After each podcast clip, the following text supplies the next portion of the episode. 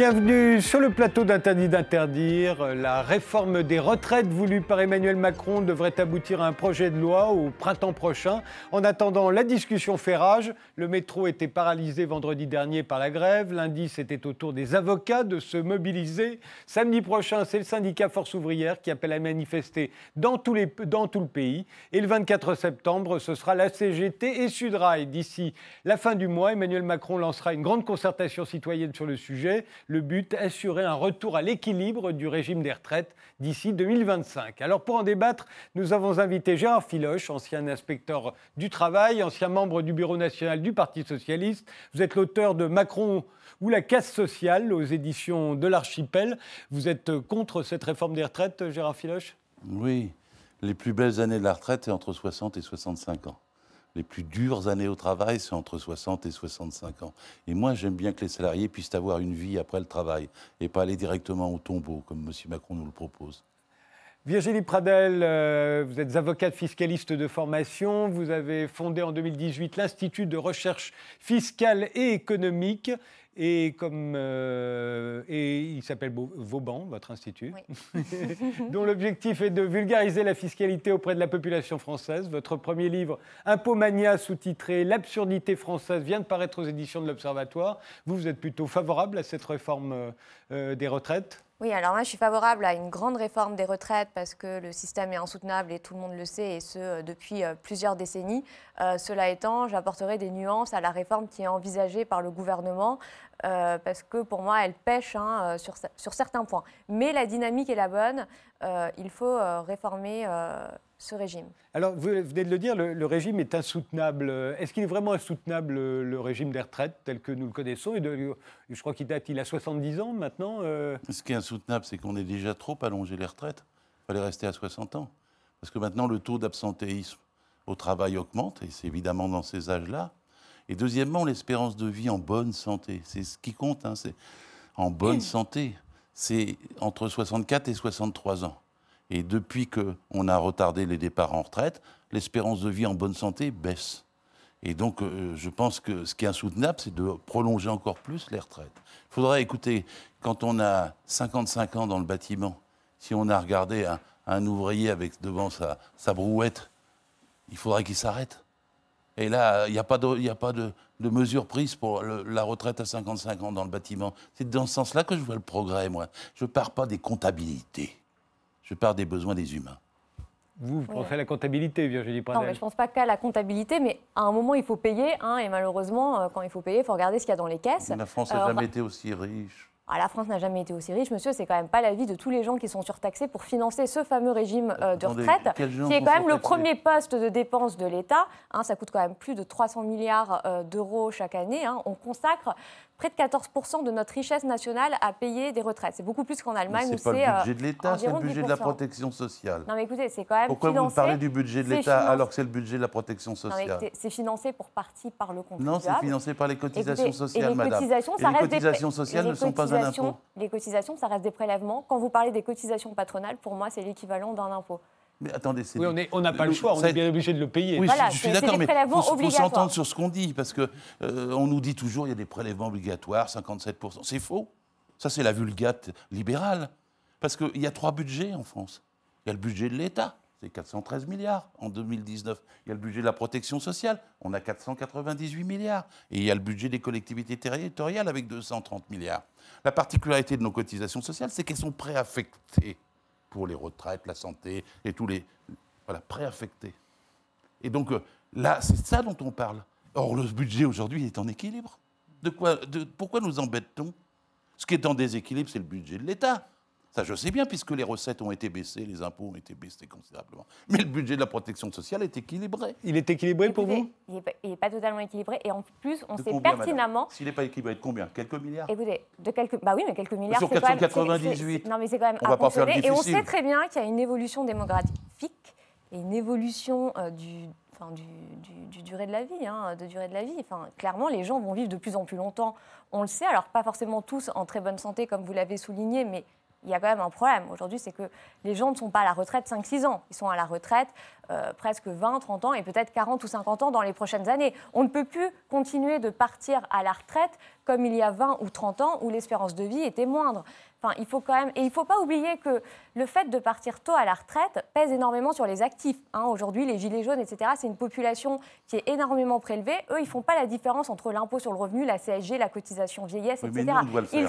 On est des gens sérieux, on doit le faire. Mais écoutez, enfin, un prélèvement, vous avez des cotisations. Des cotisations, on sait très bien que ça vous donne droit à quelque chose. Hein, donc à une retraite. C'est préaffecté. Comme vous aviez. C'est pas l'impôt, c'est préaffecté. C'est préaffecté. Mais reste que c'est quand même déduit du salaire, euh, du salaire ou de la rémunération. Sans qu'on ait le choix. Sans qu'on ait le choix. Sans qu'on ait le choix. Mais enfin, c'est comme l'assurance automobile. Vous êtes obligé de la payer sans que vous ayez le choix. Ah, si, j'ai le choix de ne pas avoir d'automobile. oui, ça, c'est autre chose. Mais sur le plan de l'assurance maladie, tout ça, c'est les cotisations. Là, c'est un prélèvement volontaire sur le salaire, une mutualisation depuis 1945. Mm. Et c'est ça qui fait qu'on a une bonne protection sociale. D'ailleurs, si elle baisse, c'est parce que les cotisations ont été un peu bloquées, de même que les salaires. Mais que les patrons payent la protection sociale, c'est normal. C'est le système bismarckien, on n'est pas dans le système de Beveridge, Beveridge et, anglo-saxon. Donc c'est la, part que les patrons payent pour euh, euh, que vous ayez de la santé, des logements, euh, d'occuper de vos enfants, des accidents du travail, du chômage et de la retraite, c'est une part qui est indissociable du travail. Macron veut dissocier ça mais c'est une part qui est indissociable. C'est cette part-là qui est en cause aujourd'hui. Et je le redis, le budget de l'an global de notre protection sociale, ils ont tellement serré la vis qu'il est équilibré à quelques milliards près. Dans, les gens ont l'habitude d'entendre parler du trou de la Sécu. Il n'y a pas de trou de la Sécu. Voilà, il n'y en a pas. Voilà. Désolé, mais euh, aujourd'hui, c'est ah, tellement serré qu'il n'y en a pas. Pour vous, il y a ah, pour vous, il n'y a pas quelques dizaines de milliards d'euros À la différence de, tous les libéraux, moi, je ne compte pas les trois budgets sur le même plan. Ah, parce qu'en dessous de 100 milliards, en fait, ça va. C'est presque C'est pas ce qu'il dit. Il dit que le, budget de la protection sociale, n'étant pas le budget de l'État ni celui des collectivités publiques, on ne peut pas. Euh, vous savez, même dans la dette présumée du pays, euh, la part du, du, budget de la protection sociale a généré à peu près 10%. La part des collectivités territoriales, 11,5% et la part de la dette générée par l'État, 78,5%, à cause de la baisse des recettes, c'est-à-dire de la baisse des impôts. Parce que si on avait gardé le taux d'imposition de 99, celui de Lionel Jospin, on n'aurait pas de dette. Ça a été calculé, on garde, on n'avait pas de dette. Donc la dette a été artificiellement créée par la baisse des impôts des multinationales, par la baisse des impôts type ISF, par la baisse des impôts sur les riches et la baisse de la progressivité de l'impôt. Et donc là, on a une dette présumée à cause de ça. C'est quand même réducteur. Enfin, on est le pays de l'OCDE qui taxe le plus. On a quand même un. Est-ce que vous mélangez les torchons les serviettes Mais non, mais c'est la même chose, monsieur. Sociale. Mais la sociale, c'est du salaire.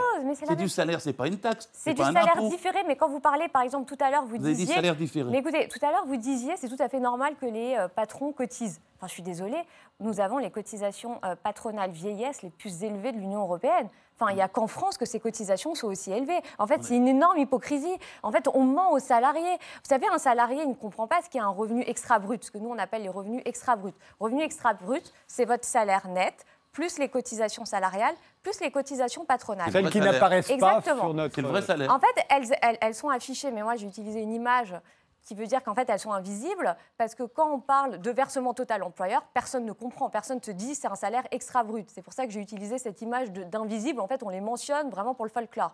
Personne ne comprend qu'en fait toutes ces cotisations patronales sont supportées économiquement par le salarié.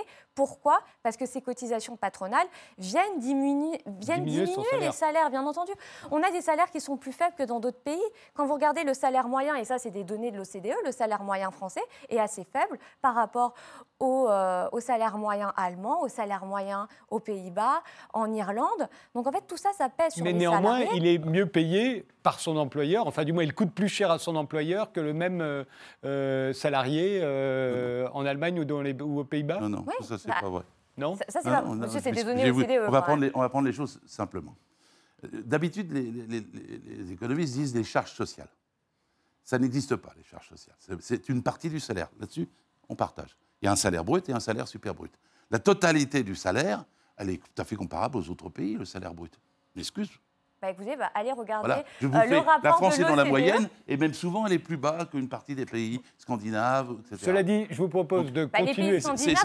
L'affaire du salaire brut est importante parce que ça appartient aux salariés. Ouais. Ça appartient pas aux banques, ça appartient pas au patron. Le patron est obligé de payer la protection sociale et le salaire brut, c'est pas quelque chose qui est invisible. Parce que les, C'est- si pas quelque chose qui est Madame, quand on va à l'hôpital, c'est grâce à notre salaire brut. Quand on a une retraite, c'est grâce à notre salaire brut. Quand on a un accident du travail, on est réparé, c'est grâce à notre salaire brut. Il y a 1% logement, c'est grâce à notre salaire brut. Le salaire brut, c'est pas une charge, c'est un bonheur. C'est ce qu'il y a de plus Vous- beau dans vous notre qui voyez pays. ça comme un bonheur, Et- et mais je- quand vous voyez je- la succession des révoltes, excusez-moi de vous couper, vous voyez Je les peux gilets pas jaunes, accepter votre excusez-moi. terme que c'est invisible. Mais C'est la les partie ne la plus belle pas. Que nous Je, avons. vous interromps, avançons sur la réforme des retraites. Emmanuel Macron euh, veut un système par points euh, qui assurerait euh, euh, les mêmes droits euh, pour euh, chacun, euh, pour chaque euro cotisé. Euh, euh, Est-ce que c'est une bonne euh, piste pour vous, euh, Virginie Tra- Mais Pradel écoutez, Il y, a- il y a une obsession euh, de l'universalisme chez Emmanuel Macron. L'année dernière, c'était le chômage universel pour tous, donc même pour les indépendants qui n'ont rien demandé et qui euh, se sont toujours vus comme leur propre assurance. Alors je mets à part hein, euh, certains, euh, certains indépendants qui sont dans un état de précarité, parce que c'est vrai qu'on pourrait faire quelque chose pour eux, mais il y a beaucoup d'indépendants, et j'en ai fait partie, des avocats, etc., qui ne demandent rien à personne, qui sont très contents de très peu cotiser. Ça leur permet d'avoir une rémunération supérieure, d'investir dans l'immobilier, enfin de faire, de créer leur propre assurance. Voilà. Hein, donc, euh, Moi, je voudrais Mais- partir du- des droits des humains. Je suis d'accord avec Non, vous. alors, je- que ça soit juste- universel. Parce que ce n'est pas la même chose pour une aide-soignante, pour quelqu'un qui travaille dans le bâtiment, pour le prof, euh, pour les boueurs, pour Il y a le des cas particuliers, ça, c'est sûr, il y a des Ah cas bah, particuliers. Il n'y Là, a, on que- me- il y a que des cas particuliers. En Il y a que France, des il n'y a que des régimes spéciaux, d'ailleurs. Non, non, non. non. enfin, il y a... Les, Il y a les 42 42 régimes spéciaux ne concernent que 3% des salariés. Oui, Hein, donc ils sont marginaux, en fait. Oui, mais ils sont nombreux. Voilà. 42, mais marginaux. Il faut, faut bien c'est les- ce que, c'est ce faut que Emmanuel. Macron voudrait. euh, Oui, mais souvent, c'est ça qui est présenté pour la nécessité de la réforme, comme si c'était l'égalité. Mais en fait, moi, je, je re- je récuse l'expression régime spé- spéciaux, comme je récuse celle de charge sociale. Moi, c'est des conventions collectives. Elles ont été négociées dans un certain nombre de métiers et de branches pour compenser des nuisances. C'est ce qu'il faut comprendre pour les salariés de la RATP. Mais je prends toujours l'exemple, moi, des danseurs du ballet de l'Opéra de Paris. Euh, ils ont la retraite à 45 ans parce qu'il est difficile de faire des pointes euh, après 45 ans. Donc c'est un aménagement dû à leur métier. Mais c'est pareil pour les, les égoutiers. Leur espérance de vie est à 58 ans. Ils peuvent partir en retraite vers 50 ans. Alors on peut présenter de deux façons les choses. C'est un avantage. Odieux, ils ont, bah, heureusement qu'ils ont cet avantage.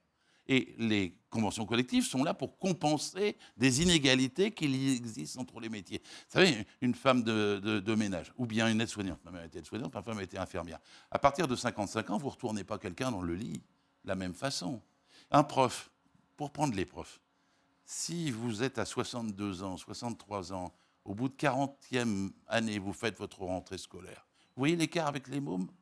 Quand vous avez 60 ans, 40 ans de plus que les mômes Est-ce que c'est bien raisonnable de faire continuer des profs jusqu'à ce stade-là?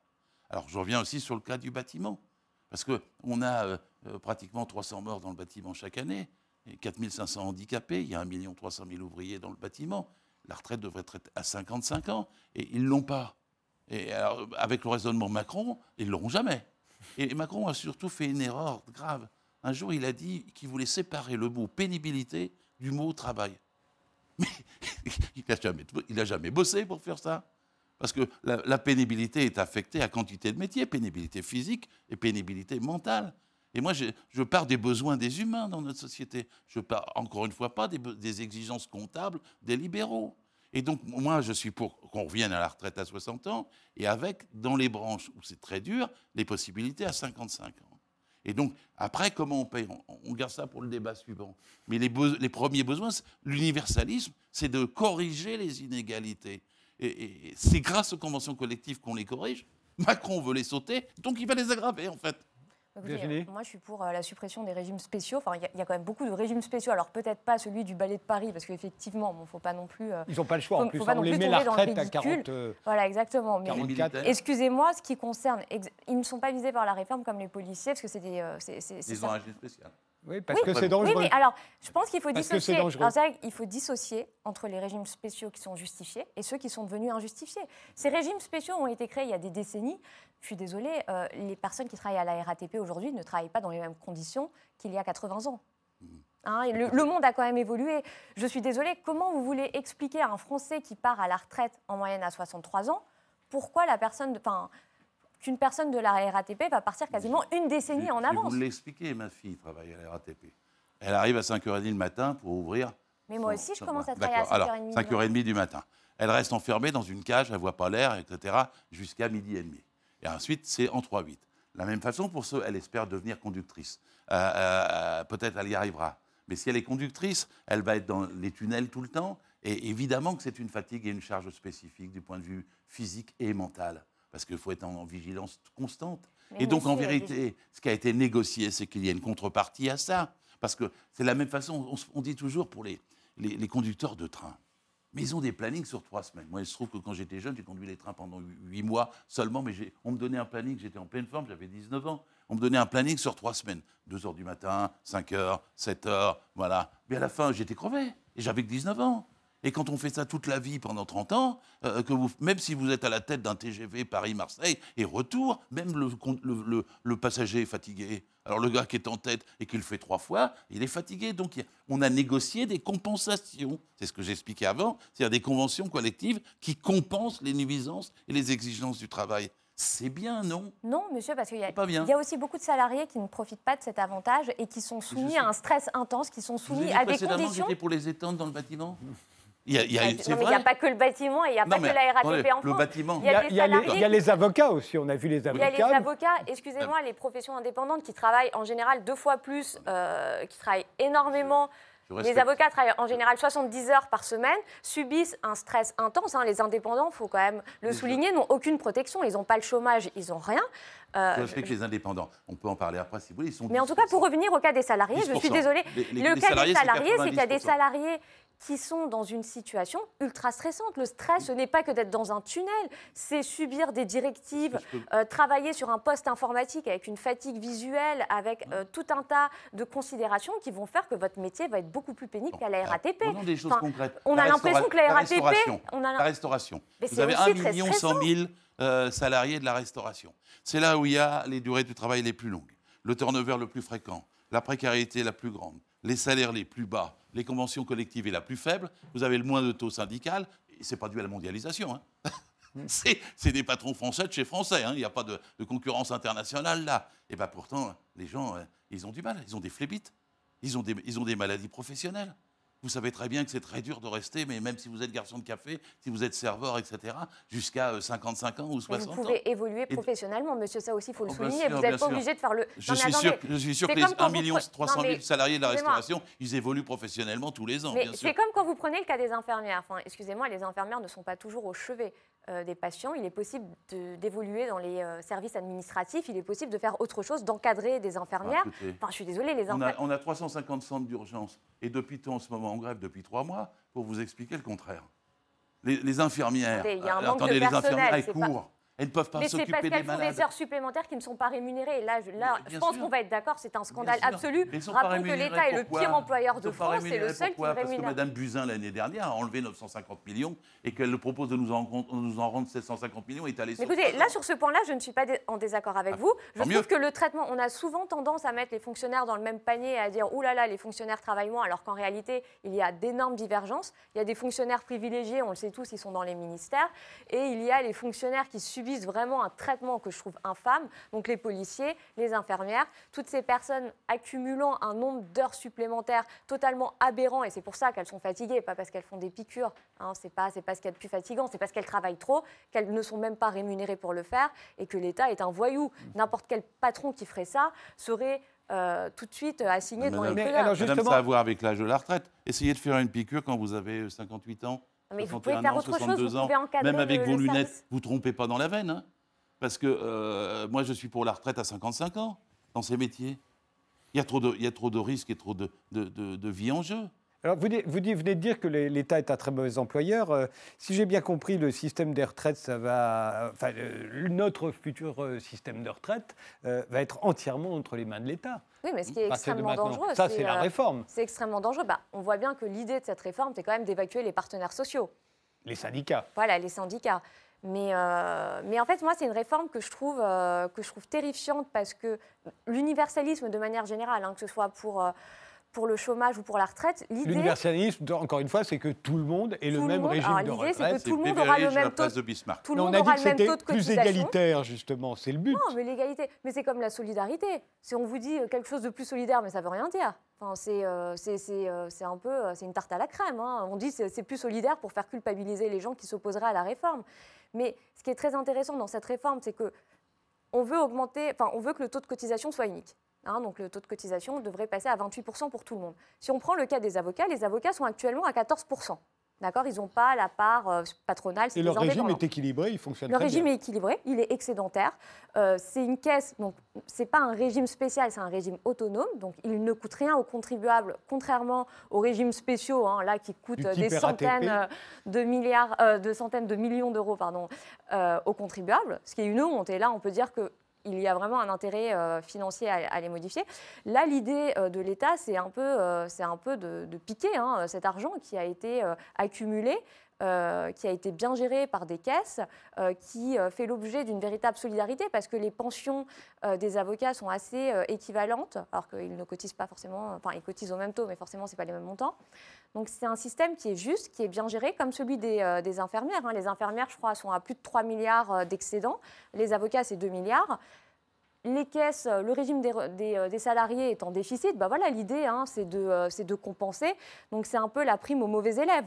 Hein. les bons élèves vont être sanctionnés, ce qui est lamentable, c'est-à-dire qu'on va augmenter leurs cotisations alors que c'est quand même des populations qui sont assez précaires. Hein. Les rémunérations des infirmières en libéral et des avocats ne sont pas aussi mirobolantes qu'on pourrait, euh, les imaginer. Ils n'ont aucune protection. Ils sont dans une situation extrêmement précaire. Et, euh, euh, voilà, et c'est pour ça qu'ils manifestent. Et gageons que quand même leur, leur régime autonome va survivre, parce qu'on ne peut pas tolérer que l'État fasse main basse comme ça sur de l'argent qui a été accumulé en toute légalité. je partage beaucoup de ce que vous venez de dire, là, pour le coup. On ne peut pas être toujours en désaccord. Hein. tant mieux, tant mieux. Et je suis pour effectivement qu'il y ait des compensations. Il y en a déjà d'ailleurs. Le régime général compense des caisses des indépendants, des commerçants, et, il y a des compensations qui sont faites partout. C'est normal. Et l'idée d'avoir un taux commun avec un, un plafond, parce que c'est quoi C'est 14,5% du budget qui serait pour la retraite dans 50 ans? Mais s'il y a un million de retraités de plus, ou deux millions, ou trois millions, ça, c'est vraisemblable. Bah, ça va baisser pour tout le monde. Ah bah vous voyez que c'est vraisemblable, hein, il y aura plus de retraités. Je suis d'accord avec ça, je vous dis que je suis d'accord. Et donc, euh, le, but, effectivement, c'est de faire un hold-up quand ça va plus être les cotisations. Quand ça va plus être le système avec un budget séparé, ça va être dans le budget de l'État. Et eh ben ils décideront de la valeur du point. Bien sûr. Et quand ils décideront de la valeur du point, ils baisseront les retraites de tout le monde. Donc le, but est un hold-up. Parce que tout le système de Macron qui consiste à supprimer le budget social et à le mettre dans le budget de l'État, après, on met une tirette, puis on fait couler comme on veut. Bon, par exemple, deux sous-marins nucléaires ou sans hôpitaux. Euh, à l'heure actuelle, vous ne pouvez pas le faire puisque c'est préaffecté. Vous ne pouvez pas utiliser l'argent des cotisations sociales à autre chose que pour ce quoi elles ont été collectées. Quand ce sera, sera dans le budget de l'État, vous pourrez utiliser l'argent comme vous voudrez. Donc vous baisserez la partie de la protection sociale, eh ben, pour faire la guerre. Là, il a trouvé 3 milliards, je crois, Macron, pour la guerre de l'espace. Je n'ai pas encore bien compris ce que c'était, mais j'ai vu qu'il avait trouvé 3 milliards. Euh, il trouve 4 ou 5 milliards pour l'ISF, et puis, quand il veut, il trouve aussi des milliards pour aider les start-up, parce que ça, ça lui plaît bien plus que les retraites. Et donc, quand tout ça, c'est dans le même budget de l'État, hop, on ouvre la tirette et on donne 3 milliards de plus aux start-up et 1 milliard de moins aux retraités oui, c'est vrai. Bah, moi, moi, je suis persuadée que la valeur du point ne sera pas garantie, hein, contrairement euh, à ce qu'on nous affirme. Déjà, il y a des études qui ont été menées et qui mettent, euh, euh, qui mettent à défaut le taux de rendement présenté par, par le haut commissaire aux, retraites. Voilà, exactement. Donc lui, il était parti sur 5,5. Alors l'idée, c'était par exemple pour 100 euros, 100 euros cotisés. Voilà, 5,5. Et en 100 euros cotisés, 5,5 points Voilà, exactement. Et l'idée non, c'est. Euh, oui, c'est ça. Oui, c'est ça. Et euh, donc l'idée, euh, donc en fait, excusez-moi, il y a plusieurs think tanks qui ont mis en évidence que ce ne serait pas 5,5, que ce serait 4,95. Donc déjà, on est dans les sbroufs, c'est-à-dire qu'on n'a même pas fait la réforme, qu'on se rend compte qu'on n'est pas, euh, qu'on n'est pas tout à fait d'accord sur des facteurs qui sont quand même importants. Et, ensuite, quand on regarde le rapport de Monsieur, enfin de Monsieur Delevoye, de Monsieur Delevoye, on voit qu'il y a, enfin, la, la, réforme, enfin, ce qui est proposé n'est pas honnête. Ça veut dire qu'il montre que les hypothèses positives et euh, on cache sous le tapis toutes les hypothèses négatives. Donc heureusement que là, les centres de recherche indépendants commencent à s'activer un petit peu parce que tout le monde a compris qu'il euh, y avait euh, anguille sous roche. Mais voilà, on ne peut pas, on peut pas tout camoufler comme ça. Il y en a une négative qui est énorme. C'est que nombre de points, l'ensemble du niveau de la retraite sera calculé maintenant sur 40 ans et non plus sur 25 et non plus comme 10 avant. Alors, il faut savoir que jusqu'à présent, c'est sur les 25 meilleures années dans le privé et sur les 6 derniers mois dans le public. Il n'y a pas longtemps, hein, vous savez, euh, c'était 30 annuités sous Robert Buron en 1972. Et il l'a fait passer à 37,5. Ensuite, ils se sont mis, Juppé, Fillon, tout ça, Sarkozy a passé à 40. Bon. Et, mais la retraite restait calculée sur une période, 25. Euh, la meilleure, en fait. Voilà, voilà. Et bien là, maintenant, non, ça sera toute la vie. Sur l'ensemble de la carrière Oui, sur les 40 ans. Ça va forcément baisser. Bah, bah, forcément, vous, vous, démarrez un bas salaire, ou vous, avez fait vous êtes précaire jusqu'à 28, 29 ans, etc. Et donc ça va baisser, ça va tirer tout vers le bas. Il faut, oh. que les gens, faut que les gens comprennent. C'est un hold-up géant, c'est la plus grande contre-révolution jamais faite en France contre les salaires et contre les retraites. On fait une pause, on poursuit ce débat juste après.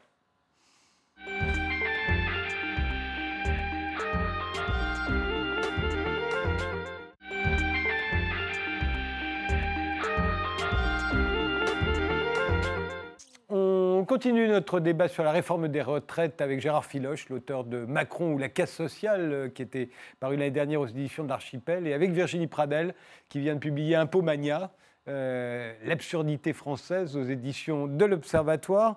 Euh, l'âge de la retraite, vous y avez fait allusion, vous dites vous, pour, vous êtes pour qu'on revienne à, la retraite à 60 ans. Aujourd'hui, c'est 62 ans. Vous dites d'ailleurs que c'est 63 ans en réalité, euh, Virginie Oui, alors je vais juste faire une précision. Oui, parce qu'en en fait, l'âge légal est à 62 ans, mais depuis le 1er janvier 2019, on a eu une petite surprise avec la fusion de l'AGIRC et de l'ARCO, c'est l'introduction d'un bonus-malus.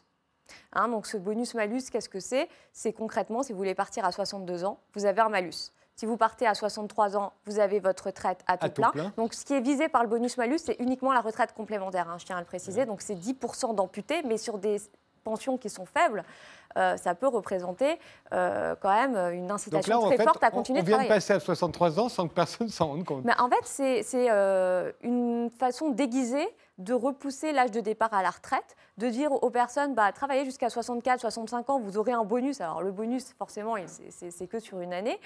Euh, donc voilà, le, gouvernement n'assume pas comme les précédents. Hein, c'est pas, et on voit qu'il y a tellement de crispation qu'on peut comprendre qu'il n'assume pas. Euh, je pense qu'on se dirige vers un système en fait, de bonus-malus euh, qui va être extrêmement désincitatif pour ceux qui veulent partir à l'âge légal, parce que je pense que le gouvernement va tout faire pour ne pas décaler l'âge légal. Hein, oui, en fait, Emmanuel Macron a dit que l'important, c'était la durée de cotisation. Oui. Ah, la durée de cotisation, après, c'est le niveau de vie que vous avez. C'est-à-dire, si euh, le niveau que vous avez pour vivre est suspendu à cette durée, vous allez continuer. Donc, c'est quand même une incitation. Mon fils, 35 euh, euh, ans, lycée pro, me disait ce midi, je, dois aller, j'ai calculé, je vais jusqu'à 67 ans. Si je veux une retraite décente, c'est pas écrit dans l'âge de départ, mais ça sera la réalité. Et, alors ça, donc, ça a un premier effet. Et un deuxième effet, moi, je suis pour la réduction du temps de travail de façon générale.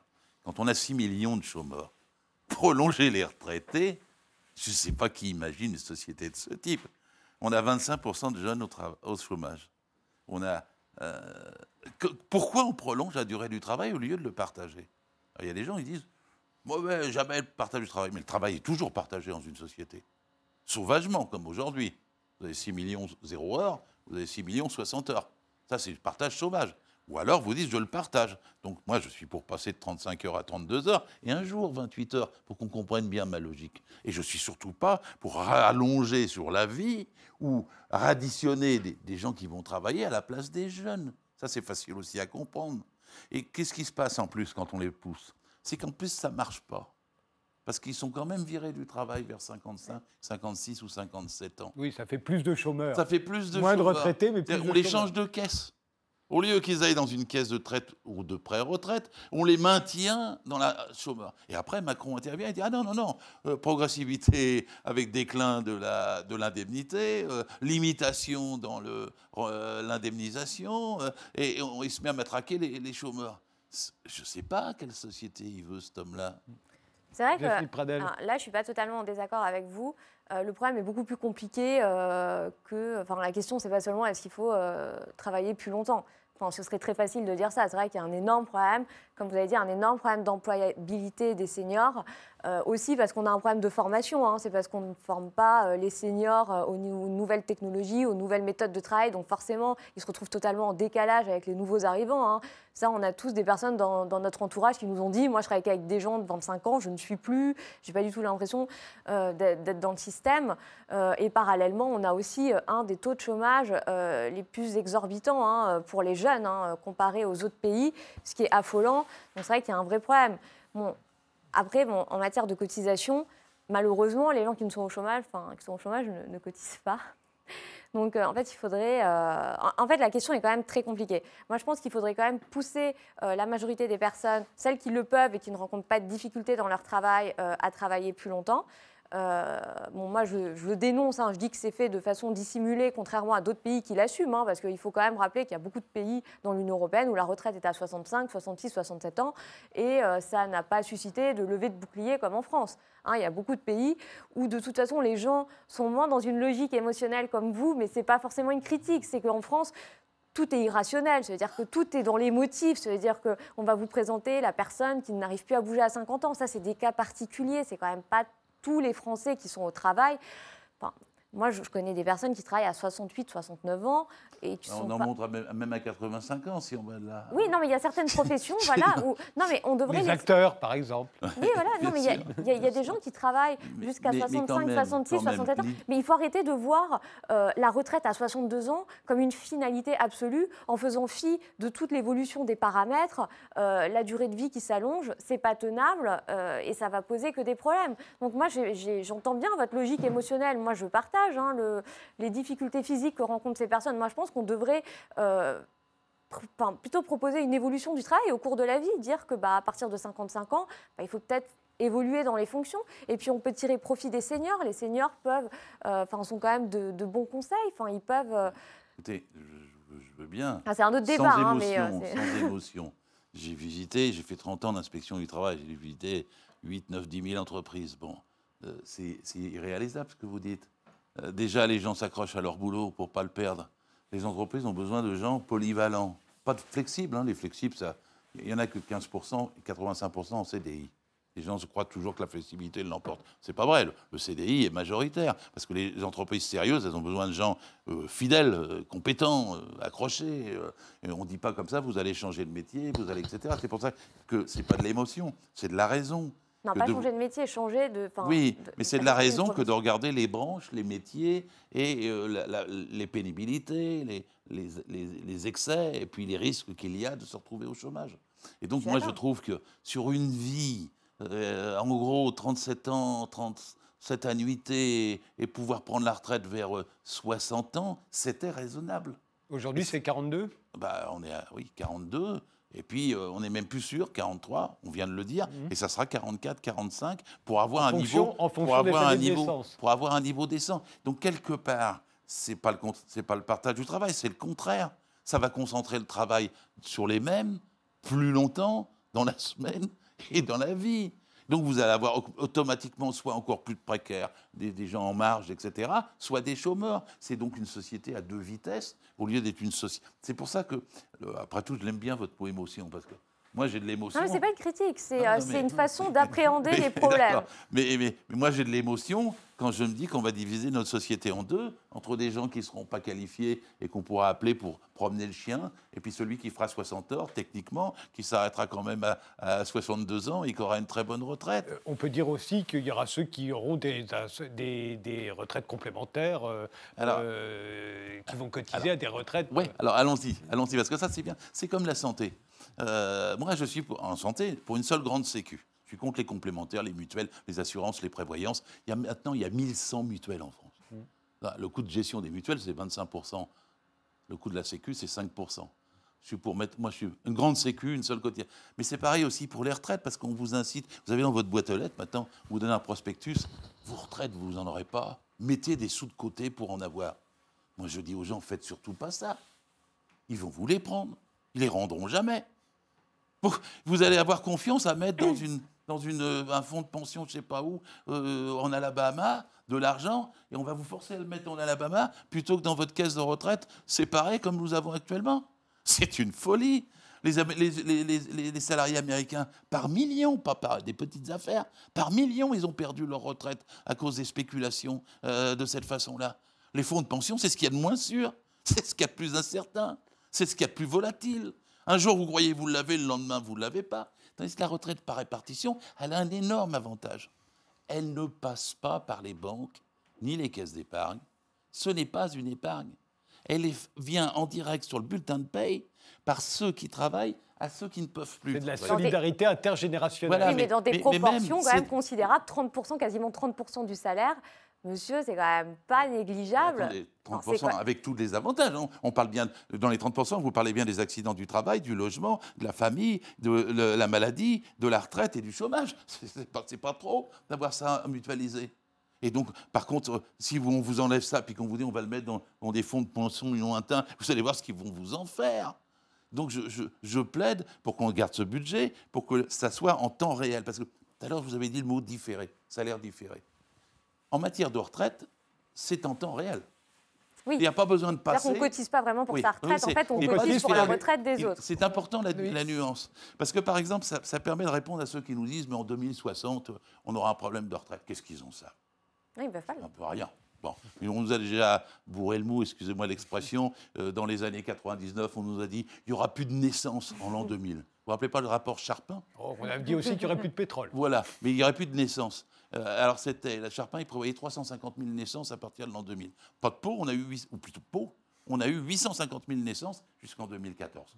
D'accord? Donc en fait, la, la main-d'œuvre ne manque pas. Bon. Alors ensuite, après, aura-t-on trop de retraités en 2060 eh ben, ça peut se décider de régler en 2059. Parce que si vous ajustez le taux de cotisation dans notre système actuel, de 0,1, 0,1,5, 0,2, etc., pour faire face à la prestation, c'est-à-dire vous bougez la cotisation pour protéger la prestation. C'est le contrat de Macron et des prédécesseurs. Les prédécesseurs, ils vous baissent la prestation sans toucher à la cotisation.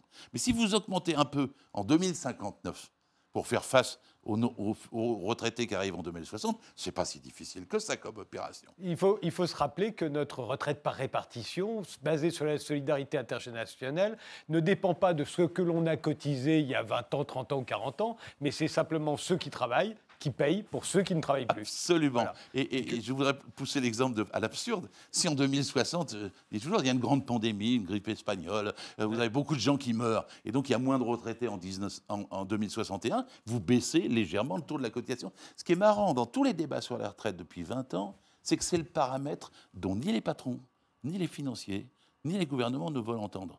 Or, pourtant, régulé par la variation de la cotisation, c'est le meilleur choix qu'on peut faire pour devancer les retraites sur les décennies qui y Qu'est-ce que vous en pensez, Virginie Pradel? C'est vrai que sur le plan comptable, euh, c'est la logique même aussi, aussi je pense qu'il faut, euh, faut, se méfier des cotisations parce que ça, n'arrête pas d'augmenter, comme tous les prélèvements. Elles sont bloquées depuis 30 ans, les cotisations sociales? Comment? Les salaires et les cotisations sociales sont bloqués depuis 30 ans. bah euh, oui. Les cotisations sociales ont quand même un petit peu augmenté, notamment pour les fonctionnaires. Monsieur, pour les fonctionnaires, elle a augmenté. Non les cotisations sociales, les, points d'indice pour les fonctionnaires sont bloqués et les cotisations sont avec. Et de la même façon pour dans le privé. Quelque chose qui n'est par exemple pas une cotisation, mais que tout le monde perçoit comme une cotisation, la CSG.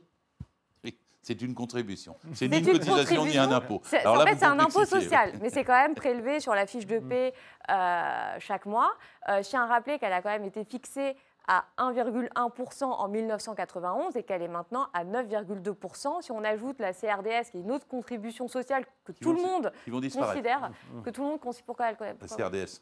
Oui. Bah alors, en fait, elle devait disparaître parce qu'elle était censée, euh, elle était censée purger hein, euh, des dettes, mais maintenant ils, euh, ils réfléchissent à l'employer autrement. Alors, la CRDS, il faut bien savoir que c'est une contribution exceptionnelle euh, qui est prélevé euh, sur tout le monde, hein, même sur ceux qui sont à RSA, euh, même ceux qui sont au chômage. Donc c'est 0,5% de, de, ce qui vous est versé. et c'est un impôt sur le revenu déguisé. Elle rembourse voilà. un donc on a tout ça, donc ça et les cotisations. Privées. Elle rembourse voilà. un emprunt à des banques. Donc on ne peut, pas dire, on peut pas dire que les cotisations et les impôts n'ont pas augmenté. les cotisations ont quand même augmenté pour les fonctionnaires parce qu'ils payaient moins ils payaient moins que les autres. Donc il y a eu un rééquilibrage, hein. il y a une augmentation euh, chaque année. Mais en tout cas, on ne peut pas viser que, euh, que, euh, que, euh, que, le montant des cotisations, enfin que le taux de cotisation. Il faut aussi envisager d'autres paramètres. La durée du travail, je ne comprends pas pourquoi en France, on devrait partir à la retraite 4 ou 5 ans plus tôt que dans les autres pays. Enfin, c'est... Il faut bien ce que vivre, dire madame. Non, mais les autres les pays, ça serait bien qu'ils fassent comme regarde, nous. Les gens ne vivent Plutôt que de nous aligner sur le mal. si vous allez en Allemagne, les gens ne sont pas en train de pleurer. Si vous allez dans les autres pays où ils partent à 65, 66, 60, 67 Alors. ans. Parce qu'il faut, quand même, faut quand même rappeler quelque chose, monsieur ce départ à la retraite précoce en France se fait au détriment du montant des pensions. Donc en fait, le montant des pensions est encore garanti. D'accord? Mais qu'est-ce qui se passe depuis plusieurs années? Et là, vous n'allez pas me contredire, c'est que vous avez les coups de bambou sociaux et fiscaux chaque année, quasiment, sur les retraités. Un coup, on crée la CASA, hein, donc le troisième impôt sur le revenu euh, pour euh, la CASA, vous savez, qui a été créé euh, il y a quelques années. On va geler les pensions, on ne va pas les réindexer, on va supprimer des niches fiscales pour les retraités, on va augmenter la CSG. Donc, en définitive, Emmanuel Macron ne ment pas. Il dit ah, ben, on, va maintenir, euh, on va maintenir le montant des, euh, des pensions, le montant brut, mais le montant net, il diminue, parce que de toute manière, le régime est, pas soutenable. Donc forcément, il faut créer des euh, cotisations, des contributions hein, pour la fameuse solidarité intergénérationnelle. Donc en définitive, je pense qu'on est face euh, à une situation très hypocrite. Ça veut dire que ça fait des années qu'on ne peut pas euh, faire de grandes réformes des retraites, hein, même si encore une fois, je ne suis pas favorable au système très opaque de, de, de retraite universelle qui, à mon avis, va léser beaucoup de personnes et euh, notamment euh, tous les libéraux qui sont rattachés à des caisses autonomes. Les professions libérales. Hein, les professions libérales, voilà. Les libéraux en France. Oui, pardon, oui, les, professions libérales, donc kiné, kiné, avocat, voilà, principalement ça va léser beaucoup de personnes. Je pense qu'il faut, il faut quand même se diriger vers l'idée qu'il faudra travailler plus longtemps, donc peut-être autrement. Je ne dis pas qu'il faut rester dans, dans, un système figé. Euh, je pense que le chômage est un autre problème. Euh, il faut le résoudre euh, en introduisant plus de flexibilité sur le marché du travail. Euh, je pense que ce serait mieux que ce qui se passe aujourd'hui, à savoir un système de droit social, hein, donc de, de, relations contractuelles très rigides, qui aboutit à quoi? Pas du tout à une amélioration, mais à la multiplication, vous savez, des indépendants, des auto-entrepreneurs qui n'ont absolument aucune protection. Hein, c'est un système complètement sauvage où là, on voit que c'est la vraie précarité. Hein. Tout le monde nous a dit, les auto-entrepreneurs, c'est génial. Alors, ça a quelques avantages quand vous êtes salarié et que vous voulez lancer une euh, une, activité complémentaire. Mais les personnes qui ne sont que auto-entrepreneurs, excusez-moi, ne sont pas dans une situation favorable. Vous n'allez pas, vous pas me...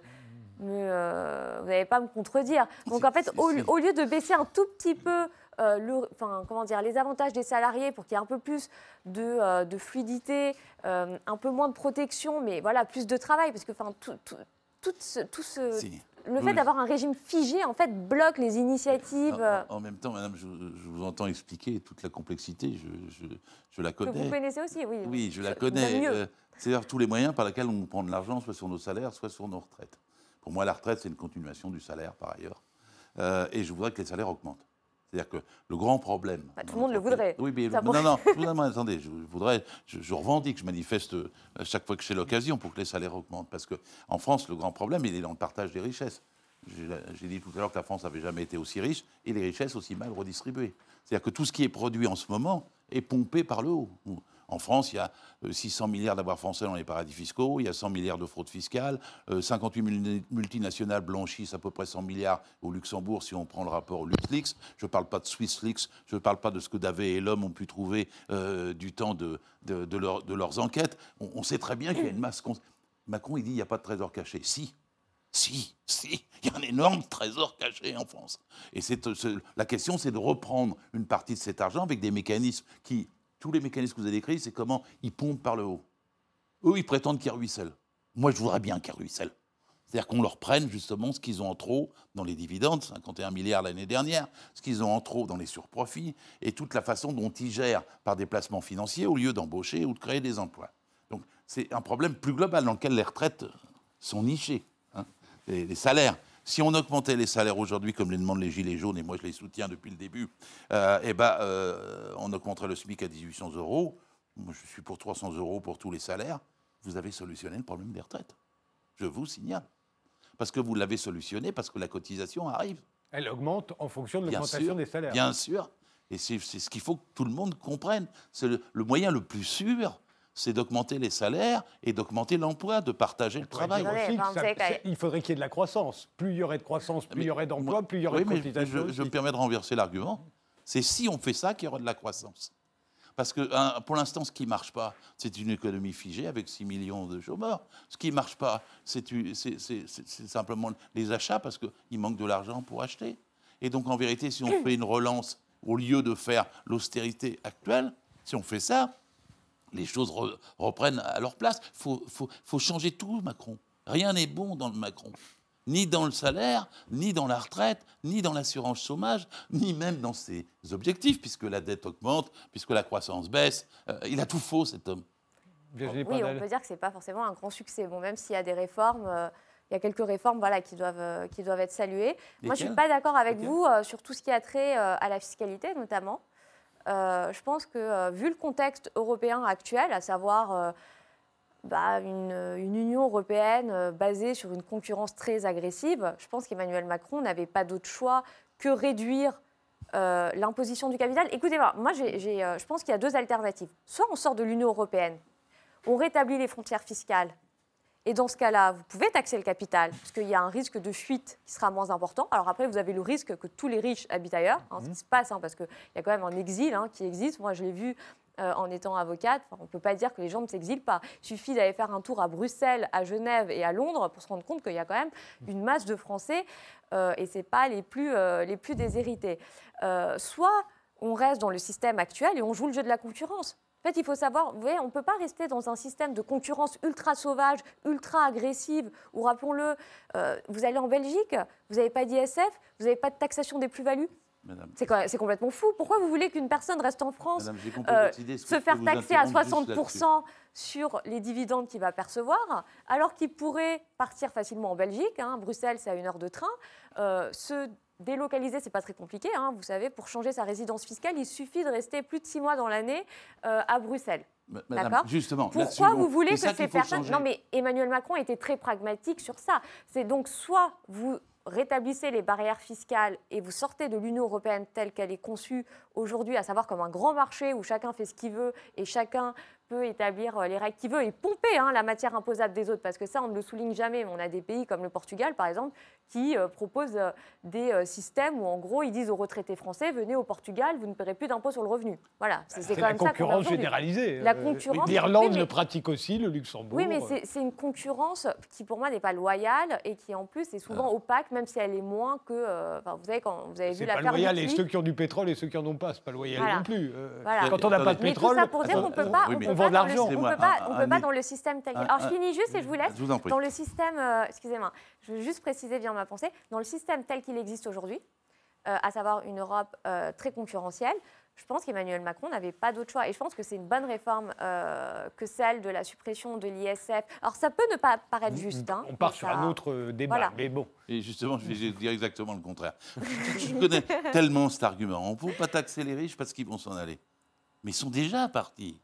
Oh non, il en, reste beaucoup quand même. Beaucoup sont partis, puis ils savent bien planquer leur argent même s'ils sont restés. Donc la, question, c'est comment on combat la fraude fiscale. Euh, et là, dans le temps, on disait on ne peut pas savoir où M. Cahuzac a mis son argent. Mais maintenant, on sait, à, Hong Kong, dans les îles... Attention, la fraude fiscale, ça n'est pas le fait de s'en aller. on est bien d'accord. Ça, hein. ça, veut dire que si on contrôle la fraude fiscale, on sait où est l'argent de tout le monde. Et par conséquent, on peut prendre des mesures touchant tout le monde. Bah C'est-à-dire tous les citoyens comme les, comme les Américains, tout citoyen français est redevable devant le fisc. Ah, c'est même s'il c'est ce que je suis en train de développer, Voilà. lentement, mais je le développe. Même s'il habite à Bruxelles ou même s'il a euh, une résidence aux Bahamas. Mais on aura, par- le- on aura le droit de rendre son passeport si on n'a pas envie de payer ses impôts aux États-Unis. Oui, mais quand on est parti depuis là, 30 c'est Il y a beaucoup plus délicat. d'Américains qui le C'est font. plus Eh délicat. Oui. mais là, mais alors, ça, ça, justement, c'est un bon exemple. Donc, ça s'appliquera au monde entier.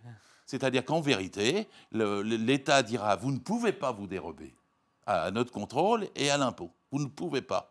On ne vous laisse pas le faire. Il faudra une gouvernance mondiale dans ces cas-là. Il faudra commencer surtout par pas supprimer 6 000 postes à Bercy, comme ça vient d'être fait. Moi, j'avais dit au moment de l'affaire Cahuzac qu'il fallait un- un- un- un- engager 2000 inspecteurs des impôts spécialisés dans la finance et 100 hackers, comme dans les films, pour savoir où était l'argent.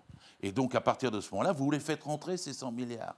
Là, c'est une autre solution. Parce que accepter Alors, la 100 logique- milliards, c'est un, c'est là, un accepter chiffre la logique qui ne fait de- pas l'objet d'un consensus. Là, accepter la logique, ils s'en vont tous dans le monde, on n'y peut rien, c'est c'est la fin de la République. Je, veux- c'est la je fin de la vous arrête parce qu'il nous reste que deux minutes et demie. Et il y a une dernière question que je voulais vous poser, c'est ça va s'appliquer à qui et quand cette réforme qui normalement devrait donner un projet de loi au printemps prochain, limite ju- avant juillet, euh, J'espère jamais. Euh, J'espère qu'on va l'empêcher.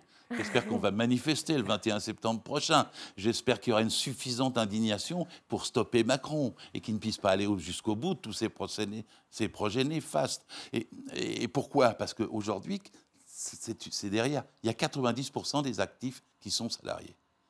C'est que 10% hein, pour les Je ne méprise pas les auto-entrepreneurs. C'est quelques dizaines de milliers qui sont réellement. Je ne maîtrise pas les Deliveroo et Uber. C'est quelques dizaines de milliers. On ne nous parle que de ça. Mais 90% ont un salaire avec un bulletin de paye, un salaire brut, un salaire net, des cotisations retraite qui vont en temps réel. C'est là que ça se joue, bien sûr. Et donc, cette force-là, elle est concernée. Moi, Mais on tout- nous dit que ça, va, ça ne concerne que, ce ceux qui sont nés à partir de oui, bon, enfin, bon. 1963 et qu'il y aura 15 ans de Il y convergence. en a beaucoup qui vont s'y retrouver quand même. Parce que, euh, comment vous dire, le salariat en 1910, c'était 3 millions. Au moment du Front populaire, c'était 6-7 millions. Il est devenu majoritaire en 45. Au moment de mai 68, il y avait 13 millions de salariés. Mais aujourd'hui, on en a 30 millions. Alors, on ne va pas se laisser faire. Ils ne vont pas nous reprendre nos acquis quand on est 30 millions, alors qu'on les a obtenus quand on est 3, 6, 9, 10 ou 11 millions. Donc, il faut que les salariés s'unissent. Et là, la, vraie question pour euh, savoir la date à laquelle ça s'appliquera, c'est-à-dire jamais, j'espère, et d'autre part pour arrêter Macron, c'est que les 30 millions de salariés comprennent qu'ils ont le même intérêt là. Ils sont tous attaqués dans leur porte-monnaie. Il faut qu'ils se défendent tous ensemble. Virginie Pradel, il vous reste une minute. Alors, euh, moi, j'espère aussi que la réforme ne se, se fera pas telle qu'elle est euh, envisagée. hein. Enfin, j'espère qu'on va prendre en considération les personnes euh, lésées, hein, notamment euh, les professions euh, libérales. J'espère sincèrement qu'on va, en revanche, euh, excusez-moi de le dire, supprimer les régimes spéciaux qui sont financés euh, partiellement Non, par le contribuable. Je pense que c'est, c'est, euh, non mais voilà, sauf, sauf ceux qui sont justifiés, Ah, d'accord. sauf ceux qui sont la justifiés. Mais pour moi, pour moi, les, les- les personnes qui travaillent à la RATP, les personnes qui travaillent à la RATP, pour moi, ne, ne- enfin, voilà, pourront continuer de travailler, euh, pourront euh, continuer de travailler. Euh, mais j'espère qu'il y aura des réformes paramétriques pour qu'on arrête, euh, pour qu'on arrête ce, ce délire français autour des retraites, ce déni autour de la réalité qui est celle du prolongement de, de- voilà, de, de- de la durée euh, de vie. Je vous remercie. 60 ans, pas un euro de moins et pas un an de plus. Merci tous les deux d'avoir participé à ce débat. Merci de nous avoir suivis et rendez-vous au prochain numéro.